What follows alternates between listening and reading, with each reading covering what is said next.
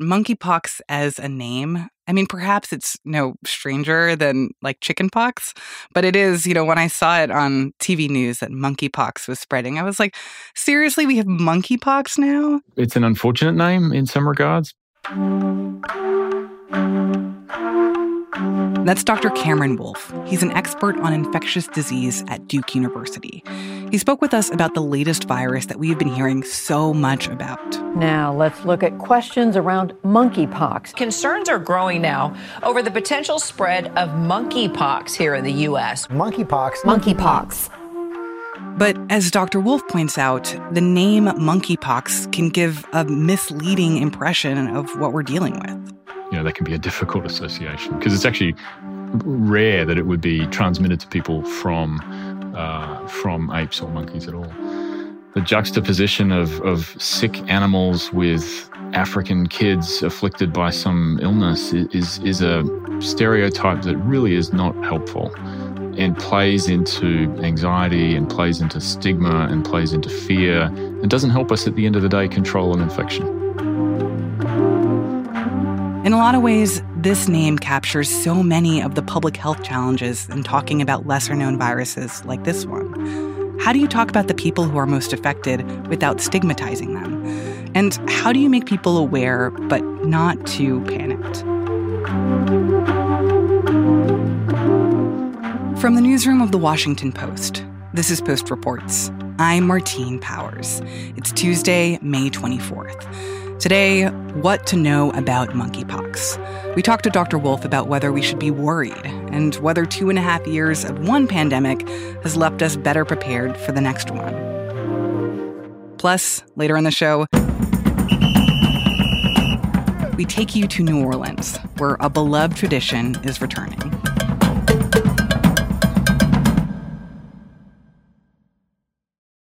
Monkeypox infections have been showing up around the world, with confirmed and suspected cases mostly in Europe. We do need to put this into context because it's not COVID, but we're talking about less than about two hundred cases of confirmed and suspected cases so far.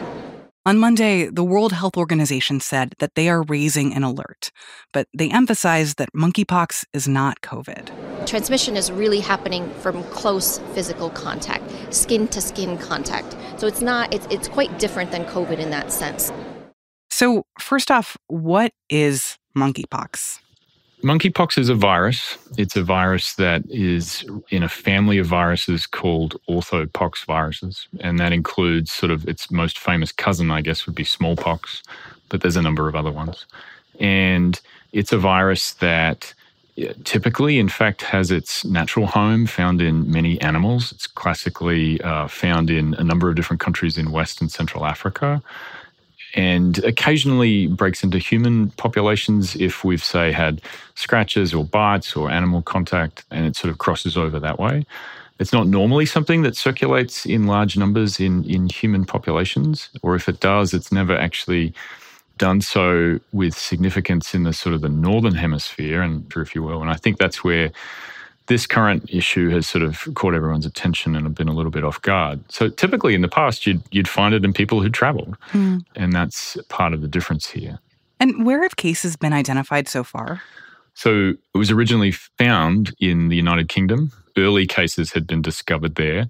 Whether that was truly chronologically the earliest case, we think it is, um, but subsequently there's been an, a number of other countries who found unidentified cases. So Portugal, Spain, France, Sweden, Switzerland, Austria, Italy. So quite widespread across mainland Europe, but then also as far as Canada, the United States, Israel, as far as Australia actually now. So quite widely disseminated, and it's easy to forget how quickly people as the vectors or the transmitters of infections can travel now globally. And so, the, you know, not surprisingly, cases have popped up in uh, in quite widespread areas.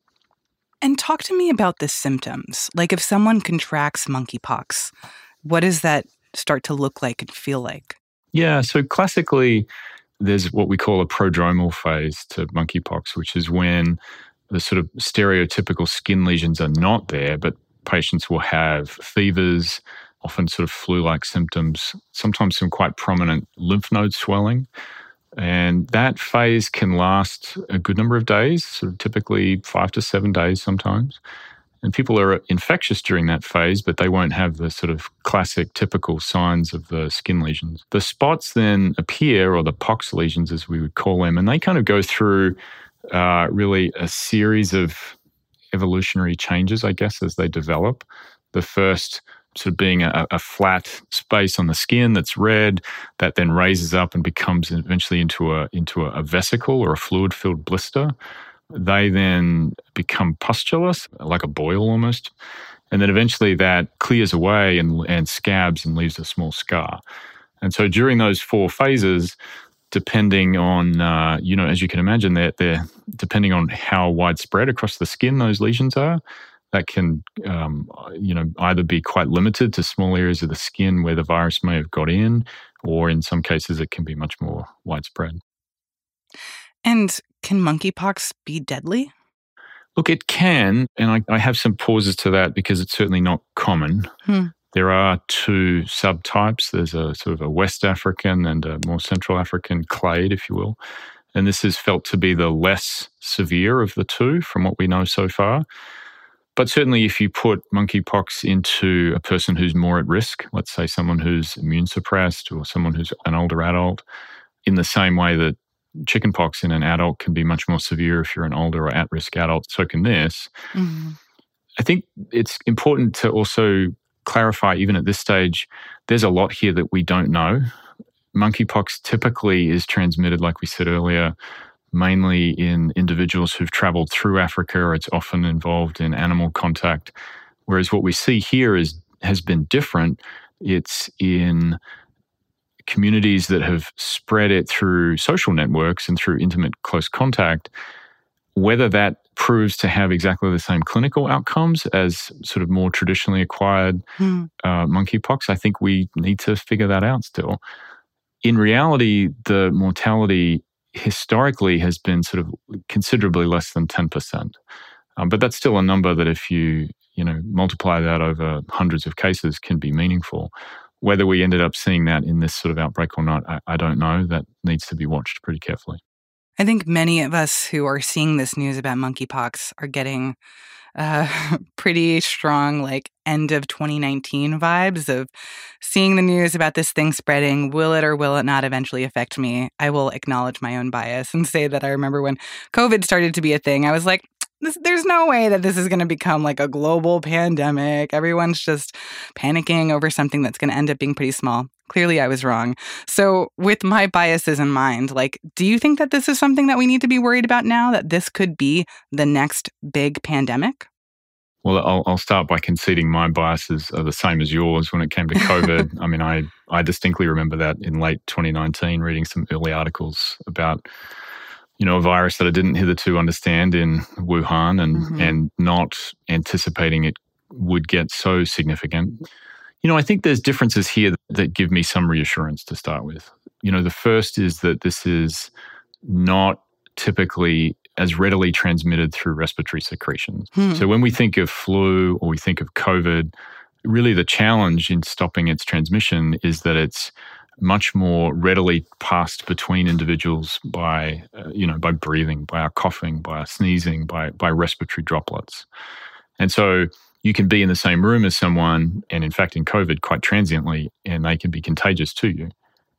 Here, I think, whilst it's felt that monkeypox can be transmitted by respiratory droplets, it needs to be much more close, uh, intimate contact, we believe, for that to be um, able to pass to other people. So I think that is going to make it much harder and slower to transmit amongst large groups of people. That said, you know, I think the one thing again that we don't yet know is that so far this has transmitted through sexual networks, and you know, the the intimacy that can occur amongst partners or amongst close contacts or even household contacts is something that could allow this to transmit. And quite how, how much that does so, I, I think we we don't know yet. But I, I, I don't have nearly the same anxiety as I think sort of early twenty twenty when we started to see COVID really take off. I wonder if there's also a risk here especially considering the fact that it seems like how this virus is being transmitted now in some ways is through sexual transmission. If there's a, I don't know, like a, a sense of people writing this off as, oh, this is just a thing that certain people are at risk for. I mean, in some ways, this reminds me of like the early days of H I V, right? That this was just a thing that's being transmitted between men who have sex with men and therefore isn't a thing that the rest of the population needs to be worried about. Do you feel like that's a fair comparison? I do think the mistake would be to assume that this can only transmit amongst certain groups of people. It's true that so far it's important to acknowledge Uh, sort of epidemiologically that this has mainly transmitted, but not exclusively, amongst men who have male sexual partners. And that's important for clinicians to understand because that helps anyone who's seeing a patient present with symptoms that they may not have an alternative answer for to think about, you know, what's the likelihood that this individual in front of me could have monkeypox? You need to factor that into account. Mm. But I think the error, both clinically from a physician point of view, but also from the general public's point of view, is to assume that there's anything about the virus that means it can't move through any population. In fact, traditionally, it does move through general populations with equal ease. So to your point, I think it's it's accurate to say it would be wrong of us to be blasé about risk, um, no matter who you are and no matter where you live. And what are treatments for this? Yeah, that's a great question because we don't have many, to be frank. So hmm. the, the well, that's not good. It's not good, but let's remember the overwhelming number of people do fine. And so this, for the vast majority of people, is a self-limited transient illness that your own body's immune system learns how to handle and fight and clear. It's not fast. So, you know, this in total from the prodrome through to the end of the rash can take two to three weeks. So it's an illness that's not quick. It takes your body's immune system time to learn. But the vast majority of people will clear this naturally. There have been a couple of medications as well as a couple of vaccine candidates now that were principally developed, in fact, towards handling smallpox. Hmm. So if you remember again that smallpox and monkeypox are closely related viruses. Oh, interesting. Uh, in, in the way that they present and their genetics. Those drugs, uh, we think, will have activity here. That's encouraging. Which is great, exactly. Uh, but to be fair, they're also very early in their development. They've not had large-scale studies. Um, you know, reassuringly, we haven't had large-scale outbreaks of monkeypox before uh, to fully understand how those drugs work. So there are certainly candidates that we hope will be helpful for people who get the most severe end of the spectrum, but the overwhelming number of people neither will need a hospital nor will need extra treatment because they'll get better by themselves. But are you confident that the public health infrastructure exists, particularly here in the U S, but even internationally, to prevent this from becoming a bigger thing? I mean, obviously having a vaccine for this would be great, but then there's the question of, will people take the vaccine if they need to or if they if the option is given to them? And it seems like a lot of the other parts of our public health system that theoretically are supposed to prevent or contain pandemics isn't functioning the way it should be. I wouldn't say we're perfect in the United States at all, but we've had lots of fresh experience to know where our weak spots are. And, you know, previously, one of our major weak spots was the infrastructural strength of public health, if you will, and the trust in public health. That got a bit shaken over the last two years, to be honest. So that's issue number one. I hope we've learned some good lessons in the last two years. Issue number two is that we do have experience in terms of understanding how to prevent illnesses that have transmitted through sexual partners and contact. And, you know, that that experience moves through many S T D clinics, through many infectious disease groups, through a wealth of networks of clinicians who will learn quickly how to look out for this and how to try and stop it in its tracks. Hmm. You know, the the other challenge, of course, is that for many people who have mild monkeypox illness, they may not recognize their own symptoms. Again, we saw that with COVID, didn't we? That a lot of people had mild enough symptoms that they thought they had allergies or they thought they had the flu. And so they went about their business and didn't didn't sort of self-isolate themselves. I think that potential exists here quite significantly. And so one of the things that's going to be really important as we figure out more details about what's going on here is to educate the community to say, look, here are the kind of symptoms for which you should self-isolate, for which you should seek care and help us mitigate this and close off further transmission. Yeah. But again, and I want to push you on this a little bit. I mean, thinking about the lessons learned from COVID or the ways that we have understood better how to navigate pandemics or potential pandemics like this, I mean, in some ways I do worry that we haven't really learned that many of those lessons, either when it comes to the government's ability to properly educate the public about risks or what they should be looking out for, or investing in public health. I mean, we have pandemic preparedness funding in Congress that is currently not being passed because there is this sense that we're over the pandemic. And so we don't we don't have to worry about being prepared for pandemics anymore. And so when you look at the net gains and, and costs of the last two and a half years and, you know, what has improved and what hasn't improved and how we respond to public health crises like these, I don't know how encouraging of a look it is. No, I'd push back on a couple of things there, I guess. You know, number one, we have had really a strengthening of some of our research networks that tie together major clinics, academic centers, N I H, and sort of international research groups to figure out solutions much, much more efficiently than we ever had in the past.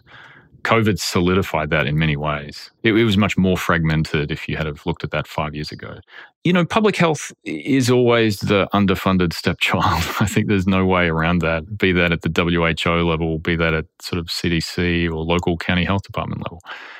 But again, I think what we learned from COVID was we now have a lot of wealth of experience of where the gaps are. And I think the gaps that need to be filled are very quick assessments of education capacity, quick assessments of who's at risk and getting targeted messages to those individuals. And we're, again, we're better at that than we were two or three years ago. Again, I think the sort of the infrastructure in place is actually more, more solidified than it would have been if this had erupted two or three years back. Doctor Wolfe, I find your encouragement very effective. I feel encouraged too. So thank you. Well, I, I mean, I think it's true. I, don't get me wrong. This is... This is new. This is transmitting in ways that we have not fully understood yet. I'm not going to sit here and say that we understand all that's going on by any means. And there will no doubt be more cases and more cases that we don't find. So it's going to be a challenge. I, I think that's a distinct reality here. And yet already the scientific community coming together to try and cement uh, some basic treatments and basic plans about how to educate the public on this is is moving quicker than it might have done in past years. That's a good thing. I do want to ask a larger question, though. I think something that I've been struggling with, I think the folks who work on Post Reports have been struggling with in terms of how to frame this, how much attention to give it, whether having a whole show about monkeypox is going to kind of fuel more panic that is unnecessary versus whether it's, it would be minimizing what is a, a real threat to not give it a lot of attention and focus. So, like, how do you think about that, this towing this line between doing a public service and warning people about monkeypox, but not causing unnecessary alarm? Yeah, that's, boy, that's a good question. And we think about that all the time, even on the hospital sort of side of things. How much, how much at this point do I alert clinicians within my healthcare system for something that still most of them will probably never see? I think some attention is important because I think there is a, a real need, and the media plays a part in this, of informing the general community about accurate scientific fact about conditions that they may face. You know, the other thing that we need to be, I think, just particularly sensitive of is when you Google pictures of monkeypox, what do you get? You get pictures of sort of grossly stereotyped, often African children with lots of pox lesions mm. on them. And and yet that's not what we're seeing here. We're seeing Caucasian skin or dark skin or any any type of blend of male or female skin that that is not represented by those pictures. And again, the sort of the juxtaposition of sick animals with African kids afflicted by some illness is is a stereotype that really is not helpful and plays into anxiety and plays into stigma and plays into fear and doesn't help us at the end of the day control an infection. I'm glad you mentioned those images, because I feel like I've seen those same images and been wondering the same thing of like, is this the right way to be framing this illness and how much of what we're seeing is based in stereotypes? I'll catch you on that point. So there's actually now, I think, a real need for medical sharing of, you know, what this lesion looks like in Caucasian skin. Which could help people just be able to identify it, right? For a clinical purpose of helping people understand what to look for. Exactly. Will help me understand the full breadth of what the illness can look like in, in people who have not necessarily acquired this in the sort of stereotypical textbook ways, and will help patients identify when they're at risk. Mm-hmm. That's a, that's a big sort of unmet need, I think, at this point. And so highlighting it in that context, understanding the ways that it's transmitted and describing that, understanding what it can look like and, and risks and describing that to the public. Describing the fact that it, for the overwhelming majority of Americans, this is going to be a very, very low risk situation for them. It's not like the transmissibility of COVID like we described earlier. That's important.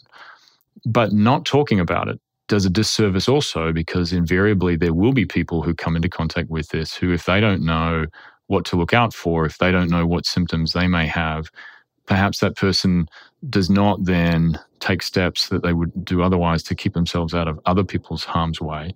And we get ongoing transmission cycles. So it's clearly striking a balance. No one wants unnecessary hysteria, because the response to that is either anxiety on the one end, or simply the boy who cried wolf on the other end, a disbelief in sort of what the media is presenting if we go too far. But I do think there's a middle ground which we all try and strike, which is appropriate awareness. We should stick ourselves a calendar date for twelve months down the road to see if we come back and find that this is uh, endemic or how well we handled it. Doctor Wolfe, thank you so much. Hey, no, I appreciate the interview. Doctor Cameron Wolfe is an infectious disease expert at Duke University. On Tuesday, the C D C announced that the U S will be releasing vaccines from its stockpile to combat the virus.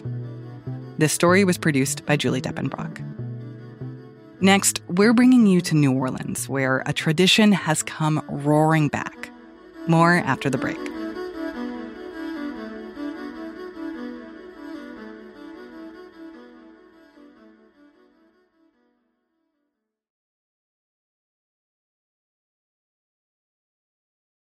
After more than two years of pandemic restrictions and canceled events, parading and festival life in New Orleans has started to get back to normal.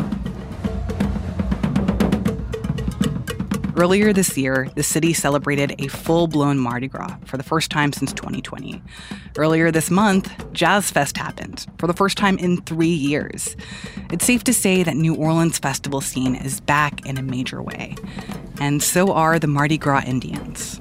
It felt, you know, supernatural, like when you wear the suit, but it felt a little bit more. Because when we sew these all year to make it Mardi Gras, when you wear it, it's you top of the world. You, to me, I'm the president of the United States. Yeah. Yes, indeed. The Mardi Gras Indians are also known as the Black Masking Indians, and they are a staple of the New Orleans carnival and festival scenes. They parade and perform in these beautiful, intricate costumes. National correspondent Holly Bailey was in New Orleans to see how this tradition has returned in force and how it's evolved to reflect so much of the tragedy that has happened to New Orleans and the country over the past few years. They call themselves Mardi Gras Indians. There's about three dozen tribes, as they describe themselves, from various neighborhoods, mostly black men. This dates back to when much of the city's New Orleans carnival celebrations were segregated. A lot of times parades years ago were whites only. And so in these neighborhoods throughout the city, outside of the center of the city, people began their own traditions, having neighborhood tribes where they would come out in these elaborate, beaded, feathered costumes that pay homage to the Native Americans that helped blacks escape slavery. Basically, there's a chief of this tribe, and they put on these, they're not even costumes. People refer to them as suits. and they all play different roles. But now it's almost a, a contest for who, the way they put it, it's the contest of who's the prettiest. Mardi Gras is the day that they first debut their first new suit of the year. And they're also a very integral part of the New Orleans Jazz and Heritage Festival that happens every late April and early May. And it's a huge scene. They parade through Jazz Fest. Hundreds of people surround them, and they swoop and soar in these beautiful suits. My colleague and I, Joshua Lott, photographed them at their homes. Many of them were already at work on their suits for next year because they're so labor intensive. It does take almost a year to create the suit for the following year. I, I already started on my next suit next month. Okay. Yeah. I have to have time to see how I'm going to do it, see what it's going to look like. Sometimes I sketch it uh-huh. and I redo it, and yeah. Tiara Horton, who is one of the Indian queens that we interviewed, told me that she puts in orders for feathers from Africa, that in the supply chain madness of COVID has been taking a little bit longer to arrive. Yeah. It was delayed. It, yeah, it was delayed. It was delayed maybe like a month or so. What kind of feathers is that? Ostrich. We Ostrich. get them from Africa. Oh, wow. But it takes enormous amounts of money. And Tiara created this beautiful suit that was called Black Lives Matter. So right here you have the word racism spelled out. And it's um, actually in red, white, and blue simply because, hey, this is America. You know, racism is, is crazy over here. And on the beading was pictures of people, you know, that she found important. And she described it as being her way of protesting. And then, um, you know, the hands up, don't shoot, just protesting, hey, this is still going on. Racism is still alive mm-hmm. and well. Um, and then, you know, Black Lives Matter. We have mm-hmm. Sandra Bland and Trayvon Martin, mm-hmm. you know, just to pay homage. The suits are extremely heavy. When we were at Jazz Fest following one of the tribes, it was about one hundred degrees. And these suits weigh about at least one hundred pounds, sometimes more. Once you keep, like, if you keep moving, you won't feel the weight. But once they stop and we stop, you feel the weight. You feel the weight. I gotta do stuff that means something. And I'm, you know, I'm a contemporary bead artist, so I try to get my stuff to go places that the elders' work didn't go. So. One of the other people that we talked to was Demond Melancon, who is getting noticed for his suits because of how intricately beaded they are. They've been shown in London. They've attracted attention, wide attention from the fine art world. I had another back apron to wear on the back. Mm. So it's big like this. But I took it off and put it in an auction with Sotheby's, mm-hmm. at, uh, with Burning Man, Burning Man auction. And mm-hmm. it sold for uh, one hundred thousand dollars. Oh. Mm-hmm. But he wants to see this culture keep going, and he's really emphasizing how, you know, this is something that is important for younger people to keep going, and also also a part of the fabric of the city. There's some fear now because the city is is becoming hugely gentrified. Some of the neighborhoods where people used to live are now just dominated by Airbnbs. We talked to one man named Victor Harris, who's been He's credited as the longest masking Indian in New Orleans because he's been creating a suit for close to fifty-seven years. You know, because I, I don't know how much longer I can last on my feet, you know, so so I have to settle down and settle in and be able to say, well, I can still help out by doing other things like teaching, mm-hmm. you know, yeah.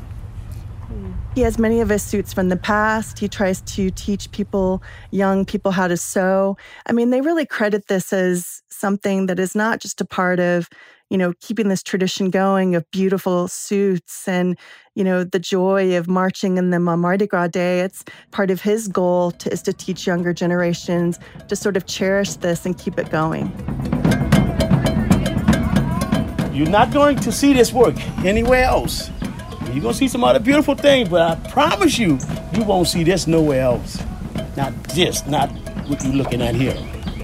I promise you that.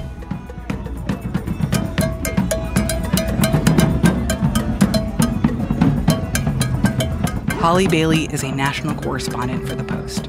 This story was produced by Charlotte Freeland. That's it for Post Reports. Thanks for listening. Today's show is mixed by Ted Muldoon and edited by Rena Flores. I'm Martine Powers. We'll be back tomorrow with more stories from the Washington Post.